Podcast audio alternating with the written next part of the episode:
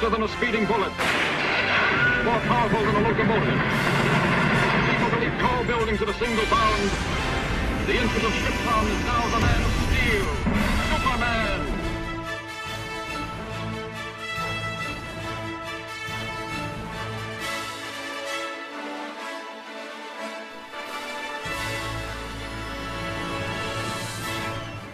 Hello, welcome to the 69th episode of Superman Forever Radio, the final installment of my coverage of Birthright. I am your mild mannered host, J. David Weter, and I found him. By him, I mean that this week, Man of Steel merchandise started to roll into my local stores.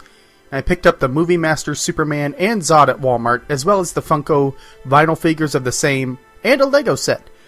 It's really here, people. We have a little over a month to go. Uh, not only that, but we also have the Metropolis Superman celebration. I am very, very, very, very excited about this summer. It, it's it's kind of been an odd road. I kind of, as I mentioned last week, because when this show began, there were a few rumblings of maybe a movie in the works. There had been some rumors. Christopher Nolan may or may not be involved. That whole thing. I mean, heck, at that time, Jon Hamm was still rumored to be playing Superman, and Armie Hammer was uh, in the running at one point. But yet now here we are, years later and the merchandise is in our hands. It's on magazines, and we finally have trailers and TV spots. There's this weird part of me that's kind of been wading through rumors for so long that I don't know if I've fully accepted this is really going to happen. And for me, it's a per- on a personal level, it's oddly synchronous. Um, because when I got married in April of 2006, Superman Returns was on the verge of hitting theaters, which was one of those odd moments of realization during when I was engaged to my wife that when I finally saw the movie, I would be married to her. That was a very odd one. And we recently celebrated our seventh year of marriage by spending the day together. And at a little toy and hobby store, I happened upon a very simple Man of Steel figure because what Mattel will do is they have multiple levels. You've got your movie masters, which are highly detailed. Um, you've got these intermediate three and three quarters, but they'll normally take the three and three quarters figure, pare it down, no accessories, uh, kind of a lamer paint job to be honest with it, but they'll throw it at smaller outlets, uh, lower overhead. So places like Walgreens, you'll see them. I know they did that with the Dark Knight. But the whole anticipation in finding that fig- those figures took me back because right now it just feels right to me. I feel invigorated it's just it's nice to have something to be excited about after so long. But the toys are out, the movie is coming, and it's just it's an interesting time to be a Superman fan. I say interesting because there's so much division, you know, with this trailer, this movie. Uh, but speaking of Superman fans, we have a pair of emails this week, which also excites and invigorates me. The first email is from Brad Janes, and it's entitled Birthright, more like Birth Wrong. Brad writes, Jadave, just kidding. I actually birthright. I couldn't avoid the pun. I have a problem. And listening to your coverage has been a blast. I go back and forth on whether I like Birthright or Man of Steel better as an origin. I really wish this had come about as an actual reboot. The thousands were so muddy with continuity, and this origin was so interesting that it would have been really great to see other creative teams uh, have a go at the Waid reimagining of our favorite character. Anyways, I didn't want you to be sad that you weren't getting emails anymore, so here you go. Incidentally, I thought Darkseid was in my neighborhood the other day, but it turns out that the sewer was backed up, and that's where the smell was coming from. Anyways, thanks for push- publishing your show when some of my other favorite Superman shows are on hiatus right now. You've been helping me get through this dry spell, and I love your personal take on Superman. Hearing your and Hey Kids Comics take on Action 775 back to back was super interesting. See another pun there? And I liked Andy's idea of all the Super the Comics podcasters covering the same story at the same time. Keep up the great show, Brad Janes, Urbana, Illinois. And you know, I need to get in touch with Andy because I agree with him on the coverage of the same thing. That and I, I just want to say hi to him because he's an awesome guy. But for those of you not listening to Hey Kids Comics, run, do not walk to twotruefreaks.com as soon as you're done listening to this, of course, and get an earful of their show.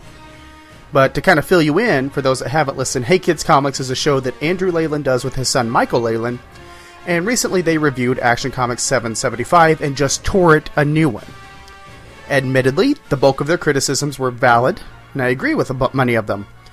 Even though I've been a little bit too busy to email in. Sorry, Andrew. But when I spoke of it, when I did my coverage, it was from a personal point of view. Really more of the uh, this is what it means to me type of thing. However, that went to prove that with as many Superman and comic book podcasts as, that are out there, we could all kind of talk about the same material and have wildly different reactions. It's an experiment I want to try if we can sync it all up. But, as for Birthright versus Man of Steel, I don't want to jump the gun on my notes here. But I like Man of Steel as an origin and Birthright as a standalone story for reasons I'm going to I'm going to get into at the end of the show. As for other Superman podcasts being on hiatus, they'll be back soon. Life gets crazy at times, but we always come back. Just do me a favor and maybe stick around this show when they do. Even if Darkseid smells like something the cat threw up. Still go, you know, stick around. And keep the emails coming. I like emails. It lets me know people are actually listening and I'm not talking to myself. Speaking of, the next email is from Jose Antonio Rivera, which excites me because he dropped some awesome emails on uh, New 52 Adventures of Superman. And his email is entitled My First Email, well, to this show, I guess. And he writes Dear David, well, I find myself immersed in yet another of your podcasts. First, let me say how much I've enjoyed going through the old episodes. I love the random format, but what makes it better is that it allows you to explore all the different areas and subjects about the Man of Steel. Also, allow me to say how refreshing it is to hear more podcasts that are all about the love and fondness people have for Superman. Being a fan of the character almost all my life, it's hard to get excited or talk to people about Superman without a snide comment or the obligatory Batman is better. um, as for my thoughts on the new Man of Steel trailer, the more I see, the more I want to see the movie. And I can't say how overjoyed I was when the trailer hit and people responding with surprise and excitement. Yes, there were naysayers, but overall, people really seemed to take to the trailer. And yes, trailers do lie, and we won't know to how the movie goes until the credits roll, but really, it's nice to see Superman getting a little more positive attention from the general public. Other thing, another thing I'm really loving about this show is that it, it's given me pause to give things I didn't really love before a try with a whole new set of eyes. Allow me to explain. Birthright, Birthright came out in 2003, just when I was starting college. I took a couple of years off high school and worked at a blockbuster, still living at home and having no rent. I had a lot of disposable income at the time and was picking up every superbook DC was putting out. When Birthright came out, I was wary of it because I was very attached to the Byrne reboot. While I loved Mark Waid as a writer, I think I was under the if it's not broke, don't fix it state of mind. I bought the first two issues and were very meh about them, it didn't help that around the time classes were starting and I quit my job at Blockbuster, so I wasn't buying comics as regularly as I was before. Cut to the present, when I listened to your coverage and I decided to give Birthright another shot, thanks to my local library, I was able to read it, and you know what? It's not so bad. There's a lot of things to like in Shock of Shocks, I don't mind Yu's art. I couldn't stand it in Secret Invasion, but here everything has a cinematic quality and makes the book all the more enjoyable. If I had to pick a couple of favorite moments from the show, it would have to be your amazing rant slash speech at the end of What's So Funny About Truth and Justice episode, where I was literally smiling and excited by the end of it. I wish I could take uh, that speech and have it in text or form, pardon me, text form, or have an audio clip of it, and just to show people who will want to be snarky about Superman, just to show it, play it for them. I can arrange that. Might not win any arguments, but at least the other side will be heard. My other favorite moment was, I believe, during the episode where you defended Lois Lane and talked about losing your friend. It brought back memories of when I was 12 and I lost my friend Matthew to an asthma attack. He had moved away that previous year, but still hearing that news was a gut punch. And weeks before I heard news, I was begging my parents to let me go out by myself to the comic shop. When they, ha- when they had heard what happened, they let me go out by myself. I don't remember if I bought anything or not, in fact, I remember going to Blockbuster afterwards to rent Batman Forever and a tape of Spider Man and His Amazing Friends, where they met the Hulk out in Hollywood. But, so, for not only sharing your experiences but also helping me remember some of mine, I thank you, and I hope this is the first of many emails I write to the show to you and the show. In fact, I have an old email I sent to Scott Gardner and his I've got a few things to say about Superman. I'd love to forward to you explaining just what Superman means to me, if I may. You may. Thank you, and keep up the good work. Sincerely, Jose A. Rivera. Thank you very much, Jose. Uh, first of all, I want to address two things at once uh, that you hit upon. First, the rant and Batman fans.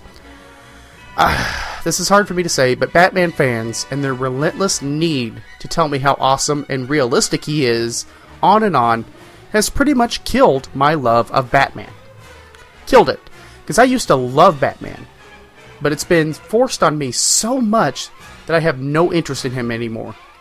And in fact, I think the writing has gone out of its way to become what the fans hold Batman up to be, and now he's almost become a self parody. And still, the fans want to tell me again and again how great Batman is and how hardcore he is. Even when I have kind of read more exponentially more Batman than they have, and counterpoint all the so called facts that they are trying to throw at me. The entire rant at the end of the episode was inspired by one of these unsolicited speeches, and it just it was it had put me in a bad bad mood. Um, however, once I went on the rant, I felt better. I was content. I recommend it to everyone. It's cathartic, kind of like sharing life events. Because when we talk about things out loud, such as the loss of a friend, it seems we always find somebody who had that same experience. It's painful, but we're never alone. Not in our pain, not in our fandom, or sometimes our pain from fandom. So thank you for sharing that, and feel free to forward that email you sent to Scott, as long as Scott doesn't mind. And as for the Man of Steel, I talked about a little bit at the opening here. Uh, I'm actually driving 30 minutes away to a town west of where I live to get the advance tickets from Walmart. If you don't know, Walmart is selling tickets to an advanced screening, which is the day before the release at 7 p.m. June 13th. The tickets will actually go on sale May 18th at 8 o'clock a.m. So why am I driving 30 minutes? Because the Walmart you buy tickets from dictates which theater you get tickets for. Smaller towns with one theater, maybe two theaters, probably not that big of a deal. But we have multiple theaters in this town and we only have one IMAX. Those tickets are on sale at one Walmart, which is in a town 30 minutes away. So I'm going to probably be waking up at 5 a.m. Um, and heading that way so I can be in line. I'm nothing if not dedicated. Just ask the local Walmart that I made two trips to a day for Man of Steel merchandise. Speaking of Man of Steel merchandise, which is kind of a convenient segue, who wants to win some? Namely, posters. The fine people at GB Posters have partnered with me to offer this one time contest where you can win an exclusive Man of Steel poster from their bold selection. How, you ask? How do I win this, Dave? It's easy. Since we're kind of on the verge of a brand new Superman movie, I want to call back to that original Superman the movie from the 70s. Uh, to win, it's actually very simple. You just drop me an email with the issue number of Action Comics that would share a cover date with the date of the movie's release. So that's month and year of the movie's release, cover date on the comic. There is a firm deadline, and I'll be doing reminders every day. I need that in by midnight on May 11th. So get those emails emails out as quickly as possible. The cover date that matches the month and year of the movie's release. That's it. Use IMDb and Mike's Amazing World of DC Comics, then send the email to mail at supermanforever.com. And you will be entered into a drawing, and I will pull one winner who will get their, their poster sent to them. Uh, the contest details, as I said, I'm going to do reminders every day on Facebook. They're going to be found at supermanforever.com slash poster, which will also display the range of posters available from GB Posters and link to other great posters and prints at gbposters.com. There will also be daily reminders on both Facebook and Twitter page, so you will not forget. So I gotta tell you, I really do love these posters. Some of them are kind of more comic renditions, some are phenomenally realistic. I spent a good 20 30 minutes just looking through them. So, one more time issue of Action Comics that shared the cover date with the month and year Superman the movie came out. Email the answer to mail at supermanforever.com by midnight May 11th, 2013 to win one of these posters. That's actually pretty straightforward. For now, we have Birthright to get back to with issues 10, 11, and 12 from July through August of 2004. The creative team is still writer Mark Waid, penciler Leinil Francis Yu, inker Gerry Alanguilan, letterer Richard Starkings, colorist Dave McCaig, and because I'm a little stopped up, I'm going to jump um, off the mic for a moment, and we're going to take a quick break, and then we will come back. I will cover Birthright number 10. Look! up in the sky. It's a bird. It's a plane. No, it's SupermanHomepage.com, the number one Superman fan site in the world. SupermanHomepage.com, covering the world of Superman from the 1930s to today. News, reviews, rumors, and reports. SupermanHomepage.com for all your Superman comics, TV shows, movies, cartoons, radio shows, and more. Everything you ever wanted to know about the Man of Steel and more. SupermanHomepage.com. And we're back, ready to dive into the last three issues of Superman Birthright, beginning with issue 10, which, following the cliffhanger from issue 9, picks right up with Clark on a rooftop, nervously changing into his Superman costume as the giant Kryptonian monster vehicle thing smashes through the streets of Metropolis.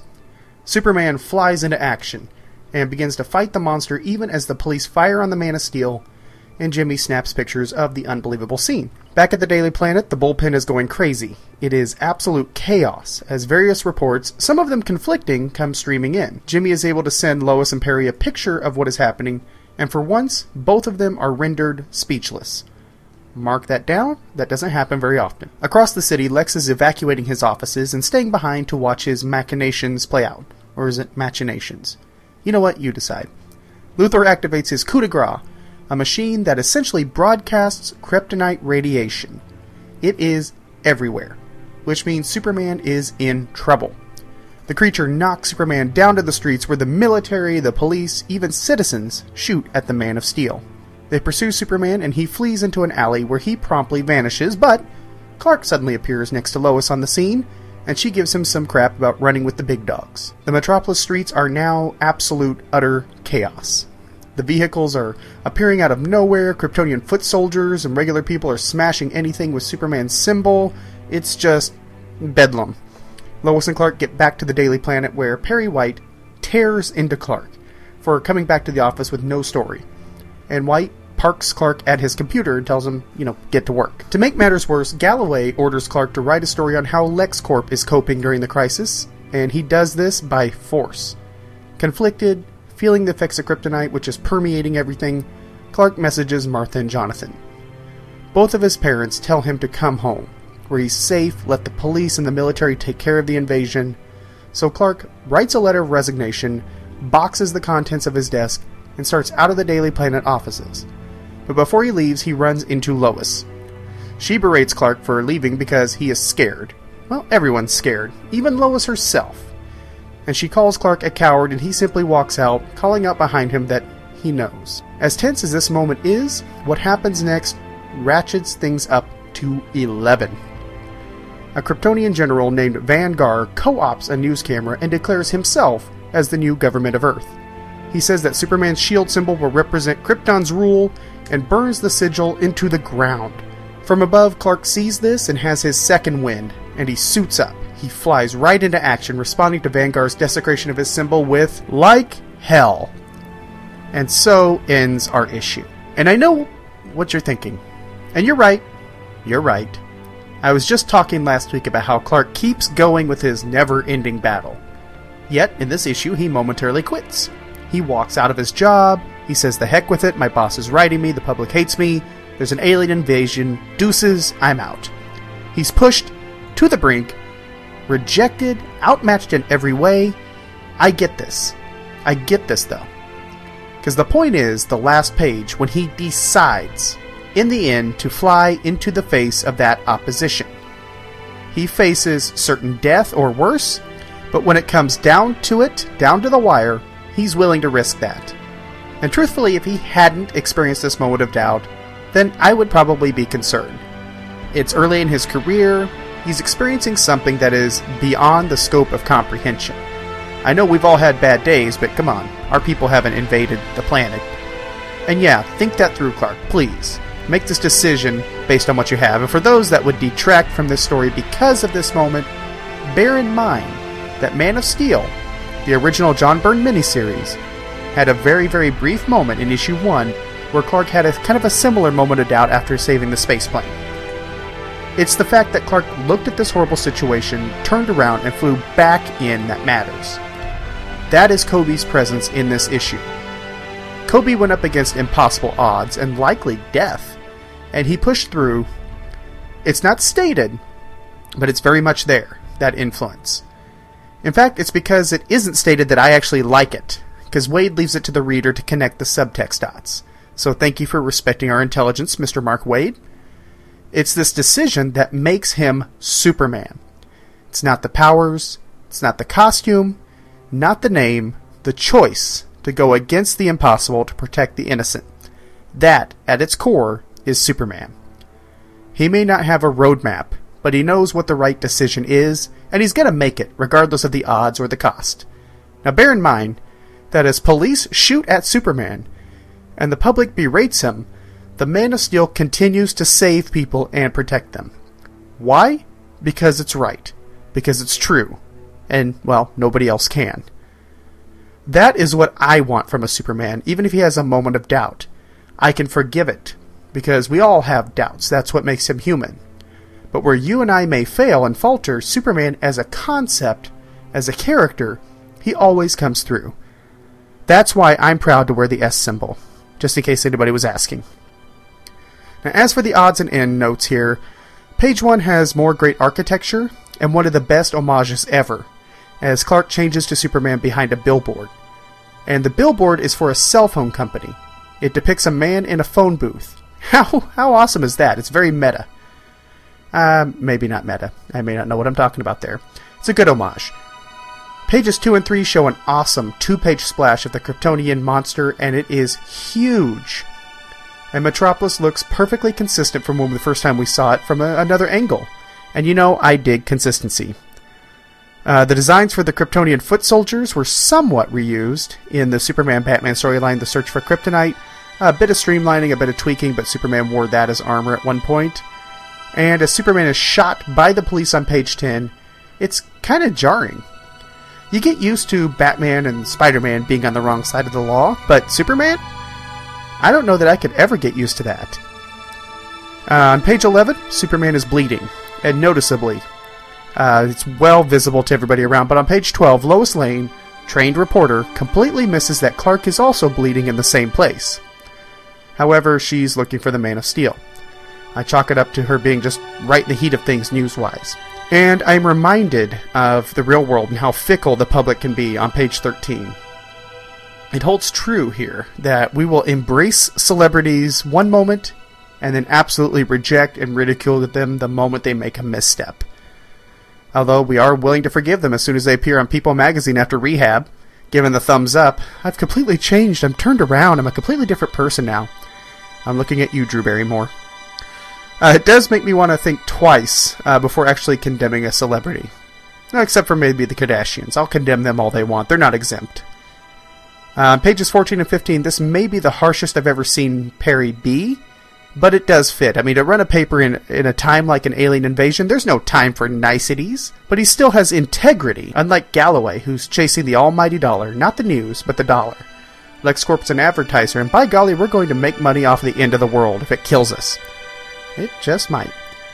And I get Perry, I do, but Galloway is trash. He's just pure and simple, and it's Galloway that breaks Clark and kicks idealism in the face. And kind of wrapping up this issue, we have Vanguard standing in a giant Superman symbol made out of flames. Who does he think he is? The Crow? Daredevil? The Thomas Jane Punisher?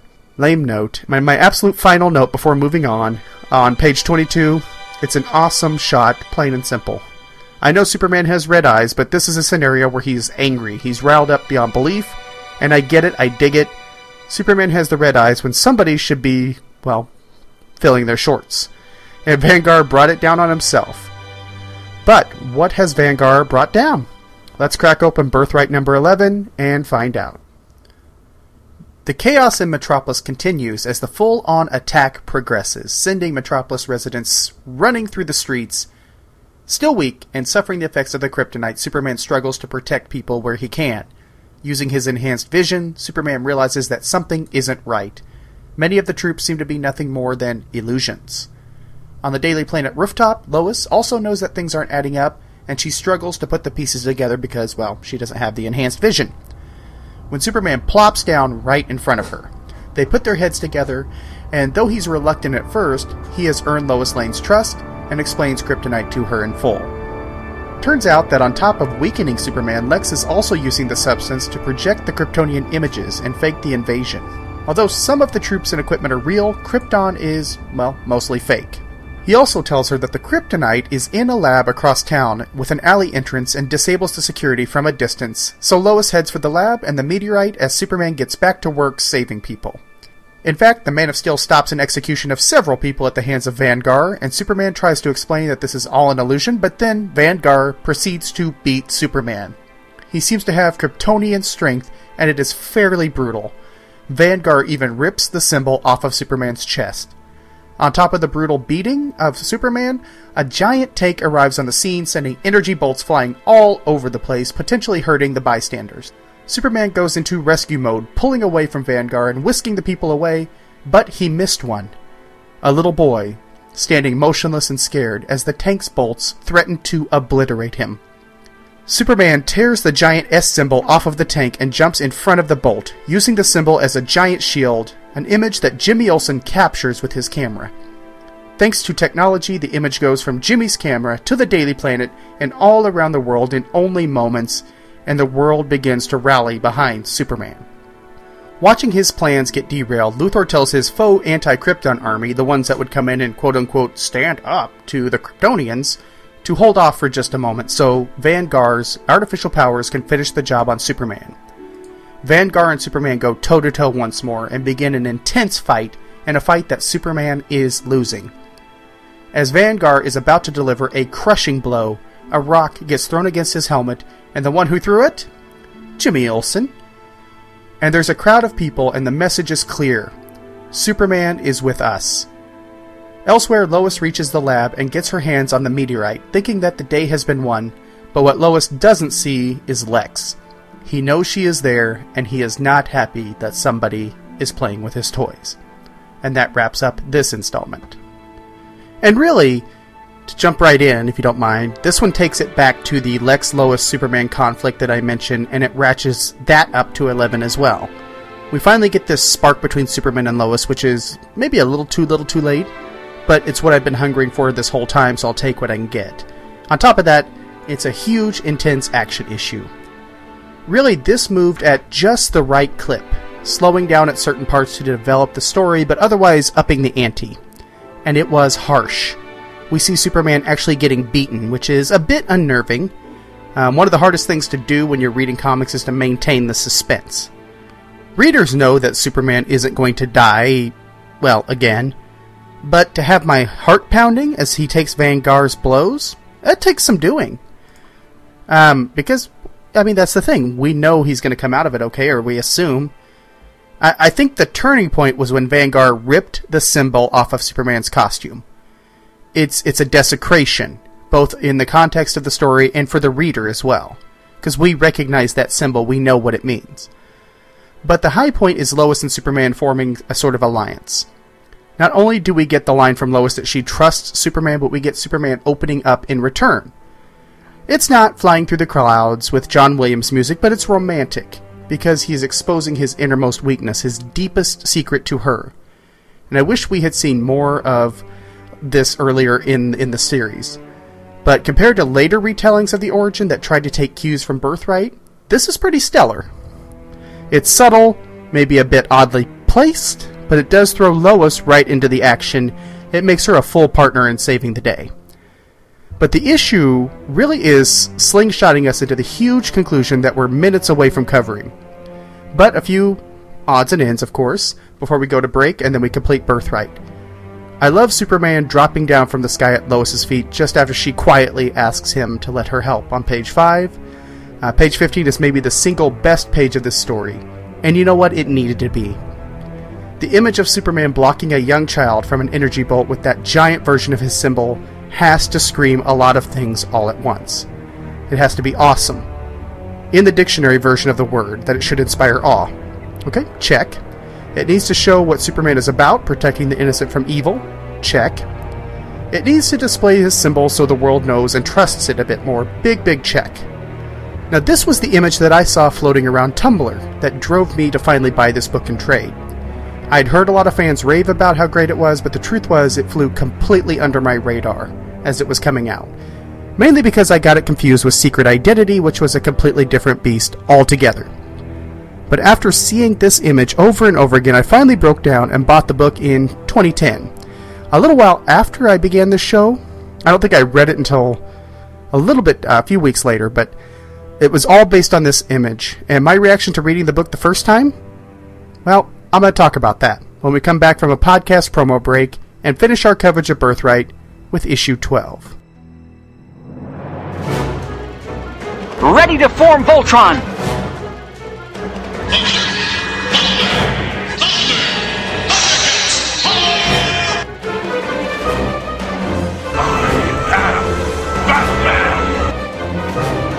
This is a job for Superman.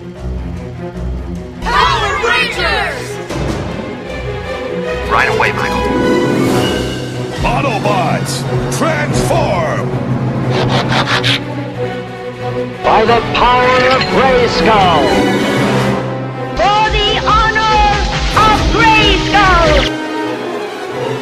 Hello. I'm the Doctor.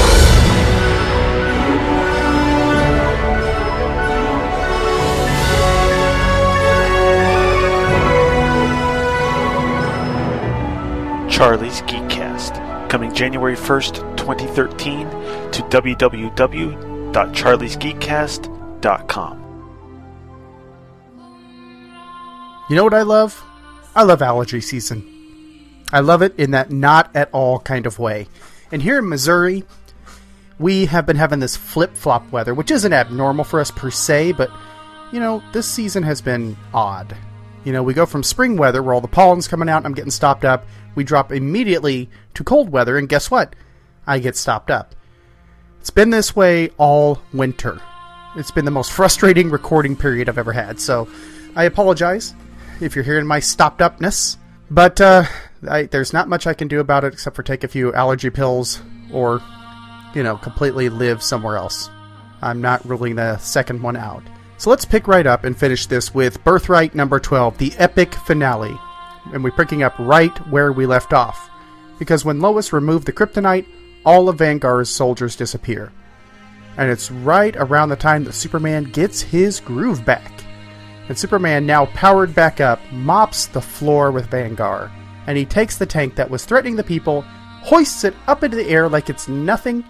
And meanwhile, as Superman is bringing Awesome back, Lois gets pushed around by a very angry Lex Luthor. And as Lex and Lois are, well, if you want to call it talking, that's fine, we hear a loud boom and kind of like a giant tank just landed on the door outside. And oddly enough, Lex's fake human resistance army can't fight the fake Kryptonians because, well, something's blocking the door. See what I did there? But as Lex is distracted, Lois takes the opportunity to start smashing some of Lex's controls as Superman starts smashing the soldiers left and right on the streets. With a brief, quiet moment, Jimmy finds the shred of costume that Vanguard ripped from Superman's chest and hands it back to the Man of Steel. Using his heat vision, Superman places the symbol on his chest in its rightful place and repairs his costume. But Lex isn't done. He had a backup plan, and the suits of the various soldiers begin to self destruct sequence with kryptonite used as the explosive. At the same instant, Lex throws Lois off of a LexCorp tower. So now we have a new big budget version of Double Jeopardy. However, we are talking about Superman, and he flies Vanguard into the air where he tra- tries to disarm the kryptonite self destruct mechanism, and as Superman manages, manages to save Vanguard, and the explosion happens in the air above Metropolis. Seconds later, right before Lois is about to become scrambled egg on the sidewalk, Superman catches her. And come on, saving Lois is what Superman does. So now it's down to Superman and Lex as Luthor kicks the wormhole up to, well, 11. I've used that analogy way too much in this episode. But now he's trying to establish communications with the old Kryptonians. Superman arrives and the two grapple with Superman weakened by the kryptonite in the tower. As they do, images of Jor-El and Lara begin to display on Lex's machine, and Superman witnesses his actual origin. Having had enough of Lex, Superman lays him out with a huge punch, and then he tries to communicate with his birth parents through the wormhole, but the machine powers down, leaving Superman in darkness with only the unconscious Lex. The danger is past, and his one brief moment to connect with his heritage is now gone too. But Lois Lane and Clark Kent are star reporters after sharing a byline on a story about Luthor's indictment, and after Lois threw away Clark's letter of resignation before Perry saw it, and things begin to settle into the familiar for the staff of the Daily Planet, and we leave them with Lois stating that the S symbol will not be remembered for the Kryptonian invasion, it will be remembered for Superman. But we have one more scene, and that is of Jor-El and Lara, moments after we left them in issue 1, and they see their son, now an adult, communicating on the view screen from a future time and place, and he tells them he made it as the rocket is sailing off. Jor-El and Lara pull each other close as the explosions happen around them, and they die with the knowledge that their son and their hopes for him live on. And so ends Birthright.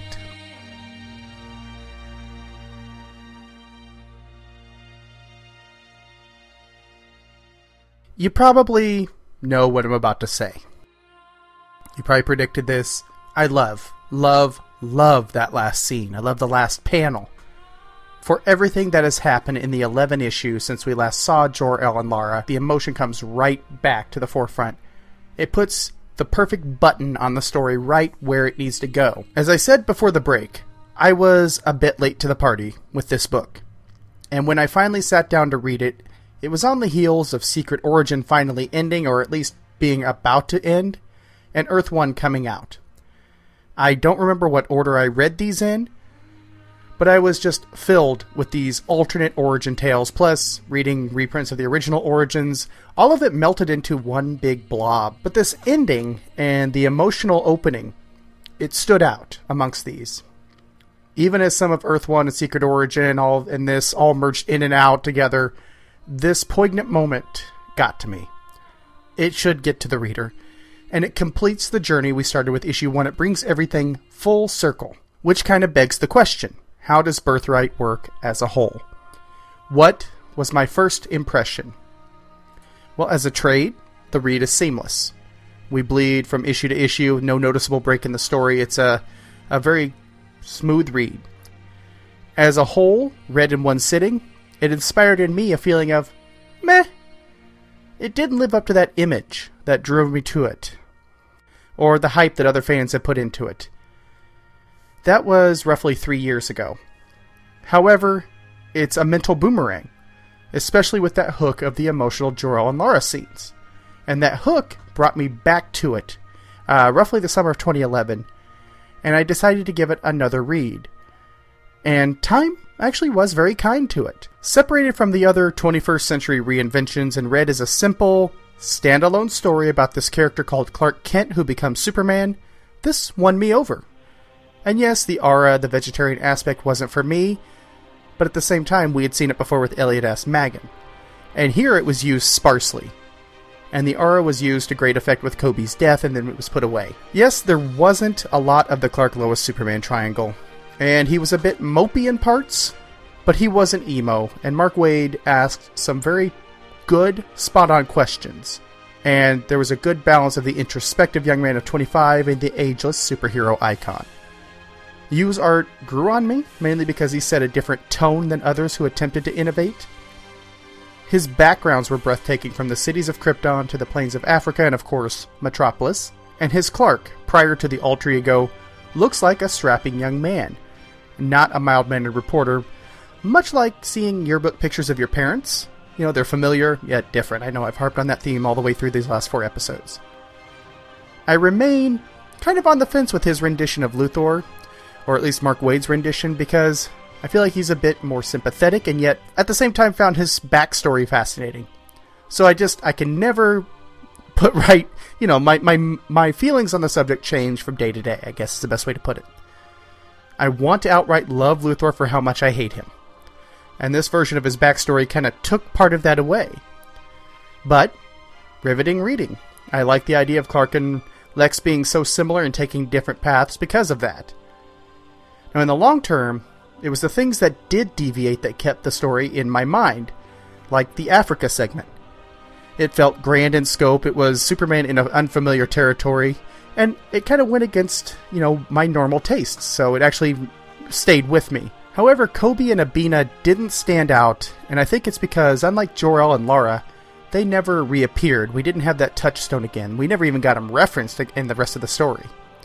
I don't know that I appreciated them until reading the book for the show, when their influence kind of became clearer to me. And inspired by the views from the long box episode I did with Michael Bailey when we covered Secret Origin, I think the relevant question is the one that he posed to me Does birthright matter? Now, as far as good Superman stories go, yeah, this ranks up there. But is it required reading? Will it change somebody's mind on the character? I can actually tell you yes. Uh, I handed the book to a coworker who wasn't really a Superman fan. Uh, he wasn't a detractor either, he was uh, ambivalent, and he got into it, and we started talking about it. We started having these conversations about it, and, you know, that was excellent. This would be a, a great book to hand to anyone. Uh, give them a bit of a fresh take on Superman. It's a solid starter kit. It's got a lot of branch off potential. There's a lot of questions that could be posed. It's got a little bit of Smallville, Superman the movie, Superman Returns, and more. And there's enough there to prompt interest and inspire a new reader to look a little bit closer at the character. But what about us uh, grizzled old veterans who've been around the block a few times? Well, it's fresh.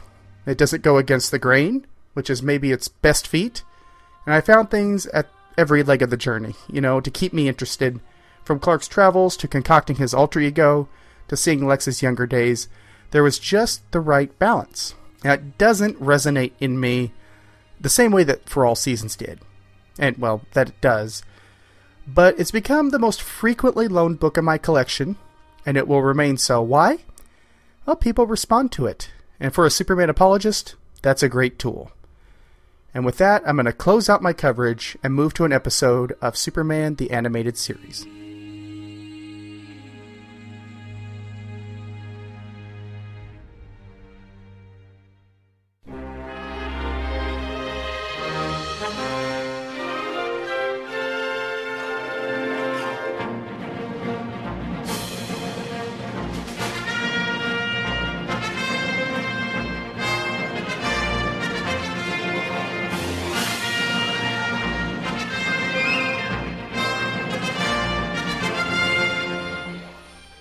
And this week's episode of Superman the Animated Series is Monkey Fun, which was written by Evan Dorkin and Sarah Dyer and directed by Curt Geda.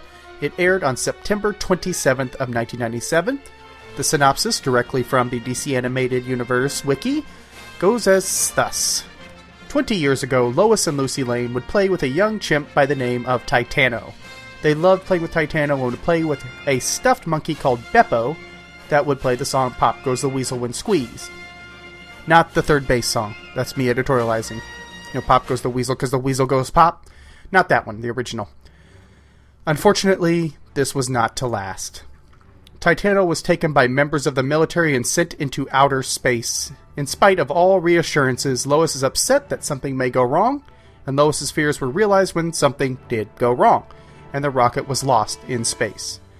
Once again, not Danger Will Robinson, it was actually lost. This thing is out in the middle of nowhere. In the present, Superman is out in space, you know, where Will Robinson is, and ready to destroy a meteor storm heading towards a space station. Superman punches one of the meteors and causes a chain reaction that causes all of them to start to explode. A strange blue aura surrounds all of the meteors, but Superman doesn't seem to notice. What he does notice, however, is a ship lodged into a large meteor. He flies to it and takes Titano, who is still alive, in the ship. Titano is returned to Earth, but is unresponsive to everyone. Professor Hamilton makes a mention that Titano is twice as heavy now as when they launched him, but no explanation is given. Lois walks in and Titano finally becomes responsive. In spite of her initial protests, Lois takes Titano home with her, where he find, she finds that his antics are, well, less than amusing. Lois sits down and doesn't notice that Titano suddenly has a big growth spurt. Later, Jimmy comes by to take pictures of Titano and Lois leaves him there. However, Titano starts growing and growing. Back at Star Lab, Superman learns that there was gas in the meteors, which may be why Titano had been kept in a suspended state. Just then, there is a screen. Superman and Hamilton investigate and notice some blob like creatures attacking the personnel. Superman fights them, and Hamilton finally manages to freeze them with a fire extinguisher. Hamilton then explains that they are bacteria that have grown to human size through exposure to the atmosphere. At the same time, both Superman and Hamilton realize the implications of Titano's exposure. Jimmy is having a hard time with Titano, who is now about 7 feet tall and massively unsettled. He calls for Lois to come and frantically searches for a way out. Titano grows again, this time reaching a height of about 20 feet, and Jimmy runs out of the apartment. Unfortunately, Jimmy slips on a banana peel, no, I'm not making that up, and falls off the building. Fortunately, Superman manages to save him. However, when they return to the apartment, Titano is gone. Out in the city, Titano, now about 50 feet in height, decides to make a visit to the zoo and frees his fellow monkeys. The monkeys run amok, and one of them accidentally opens the lion cage. The lions make a dash at some kids, but Superman traps them in another cage. Theme there. Titano continues his trip through the city and finds a shipment of bananas at the dock. Bibbo confronts Titano, Bibbo! But is thrown away. The SCU comes shortly afterward and hit Titano with tranquilizer darts, but they only make him angry, and you would not like him when he is angry. Superman confronts Titano, but even he can't beat him, and Titano makes his escape. Fortunately, Sam Lane calls up Lois and says he has something that can calm Titano. Meanwhile, Titano goes to the amusement park, but becomes frightened when he sees a rocket ship ride, which reminds him of the ship he was blasted away in. He backs away and nearly knocks over a woman in a parachute ride. Superman saves her from falling, but has to save some people on the roller coaster from a curious Titano. Superman and Titano continue to fight. Lois tries to use Beppo on Titano, but it's not loud enough. Superman is distracted by Lois and gets hit into a booth full of toy monkeys. Unfortunately, Beppo is lost amongst the other monkeys. While Lois and Jimmy frantically search for Beppo, Superman goes after Titano, who has grabbed up a Ferris wheel, and Lois finally finds Beppo and plays his song over the speakers. Titano is calmed by the music, and the SCU calls in some helicopters to hit Titano with sleeping gas. Titano is taken to a tropical island where he can live happily with other monkeys. Star Labs has stopped Titano's growth spurts, and though Lois has to say goodbye to him again, she isn't heartbroken. As a memento, Titano has Beppo wrapped around his neck on a necklace. Aww. And how can you really go wrong with giant monkeys? Really? And to begin with the cuteness of kids playing with an adorable monkey, it definitely gets my attention, and then breaks my heart when Titano is taken from Lois. No, really, between the scene where Titano is taken away and his frightened screams as the rocket's launching, I got a little upset at that, that part. And maybe it's me thinking of my dog and projecting, but it works, and it works at breaking my heart. So then we jump 20 years to see Superman wearing his Kenner Toys space armor. If it didn't look as good as it does, I would be upset. I do have a gripe in the scene where Superman is smashing the meteors, because he stops Titano's meteor gently. No chain reactions or explosions. It's it's a little little convenient. And then we go all bedtime for Bonzo. And here's the thing: Lois Lane's model sheet changes. She's not wearing the purple dress. Instead, she's in a form-fitting white top and black pants. It's it's really refreshing, and it changes the mood around Lois a bit, and it's a change for the good. Now, Titano is a giant monkey on the loose, and where is the first place he goes? A place of captivity. That's what's known as irony, folks. And the Metropolis Zoo is the most futuristic place I have ever seen. It's like something out of the Jetsons, and yet there's an odd retro vibe to it all, kind of like the Jetsons. It's something in the design of the zoo or maybe Lois's new outfit, but the episode starts feeling like a 60s sci fi movie, and then Bibbo! This show was lacking on Bibbo, but let's be honest, what in life is not lacking on Bibbo? And as for the climax, Superman fighting a giant monkey, well, what can I say? Robots and giant monkeys will win me over every time. There's a humor element to a giant monkey as well as a threat. It's a win win. And speaking of threat, there were a lot of people falling from heights. Jimmy and a girl at the amusement park. One save of a kind per episode, please. Let's keep that quota going. The action uh, is actually pretty solid, to be honest with you. Titano, ha- he's a solid sparring partner, and using the amusement park as a backdrop adds that classic flair and raises the stakes. Not only do you have victims, or potential victims, you have potential weapons as well. And as Superman and Titano grapple with the Ferris wheel, there are actually people inside the Ferris wheel. One wrong move, and bystanders are up the creek with massive casualties. And using a music playing monkey keeps our perspective that, for all the size that Titano has, all the moodiness, he's still a sweet chimp at heart who's just scared and confused. This episode had some solid moments, uh, but it's the energy that kept this one in my head long after I watched it. With locations such as Lois and Lucy's childhood home on the military base to the zoo and the amusement park, it looked different and Lois actually owns more than one set of clothes. And I think some of that goes to Evan Dorkin, who also co wrote the Livewire episode with one of the series' regular writers, Sarah Dyer, who is his real life wife and also a comic writer. As I mentioned in that episode, it took us to a part of Metropolis that had a different feel, and I see the connection. For those that don't know, Evan Dorkin is, well, mostly known for indie comics, like Milk and Cheese and Dork. And you know, Milk and Cheese got me a free ride at an amusement park because the guy running the ride had a tattoo of Milk and Cheese, and I was the one person in his whole his whole tenure to recognize them. So win-win. But Dork also has a, a cast of comic and gaming fans. As I mentioned, both uh, Dyer and Dorkin come from the indie side of comics, and that may be the vibe that works here. And with the Livewire episode, the voice cast is another element on top of our normal cast, and series regulars like Brad Garrett as Bibbo, in a great turn as the only regular citizen to take on Titano, and with a rolled-up newspaper to boot. We have a, a small, I don't know if you'd call it an Easter egg, but a little treat. Sam Lane, who is depicted here as, well, more congenial and nice than you would ever see him, is voiced by Disney movie mainstay Dean Jones. Now, you probably know Dean Jones from the original Herbie the Love Bug movies. And I had to double check because I thought he was long retired by this point, but he had actually appeared in the remake of That Darn Cat with Christina Ricci and a Love Bug movie on TV that same year. This is truly inspired casting, bringing a Disney vet into the fray, and it gives just the right seasoning for the episode, which does have a little bit of a Disney vibe. This one may not be the biggest and most awesome episode, but it does pull at the heartstrings, and it has action, it has laughs, and a great look.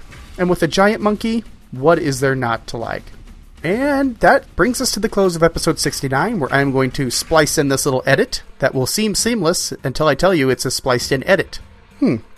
You'll notice that this episode is dropping on Tuesday, May 7th. Um, a editorial decision was made behind the scenes with me. I was in a meeting with myself, and I said, Self, we got to do something here. This is getting to be a little bit of a grind. Uh, see, Superman Forever has been coming out on Sundays, the bulk of its existence and that was that was fantastic when I worked a Monday through Friday, you know, nine to five. My my work schedule has actually changed quite a bit since then, and it's getting to be a little bit frustrating as far as my work schedule, my life schedule, getting the episodes out on Sunday. And I wanted to stick to that just because it was tradition, it was what I'd known before.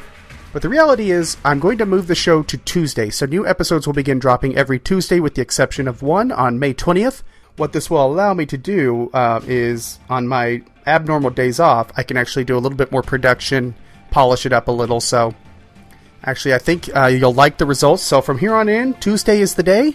You'll find it here, Superman uh, Podcast Network, iTunes, Superman homepage. That's all at the end. I don't know why I'm telling you this. Next week, next week, Superman and Shazam, round two. Actually, this time it's a team up story, but I'm not above sensationalism.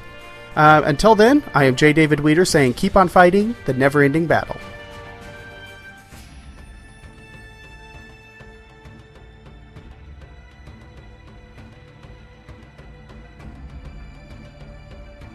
Superman Forever Radio is a Natworld production. You can subscribe to the show on iTunes, where you can leave a review. The show's episodes and extended show notes are available at supermanforever.com, where episodes premiere every Sunday. Episode postings can also be found at the supermanhomepage.com and at supermanpodcastnetwork.com, where you can find a wide variety of quality Superman podcasts for your listening pleasure. And episodes are also available on Stitcher Radio. Email is always welcome. The address is mail at supermanforever.com. You can friend and follow the show at facebook.com slash supermanforeverradio and David is also on Twitter with the handle at SuperDaveWeter. Weter is spelled W E T E R. This podcast is for entertainment purposes only and does not gain profit from the images or related properties of DC Comics or Warner Brothers Entertainment. Superman and all related characters are copyrighted properties of DC Comics and Warner Brothers Entertainment. All music and sound clips are used for entertainment purposes only, and copyrights remain with the copyright holder. No infringement is intended.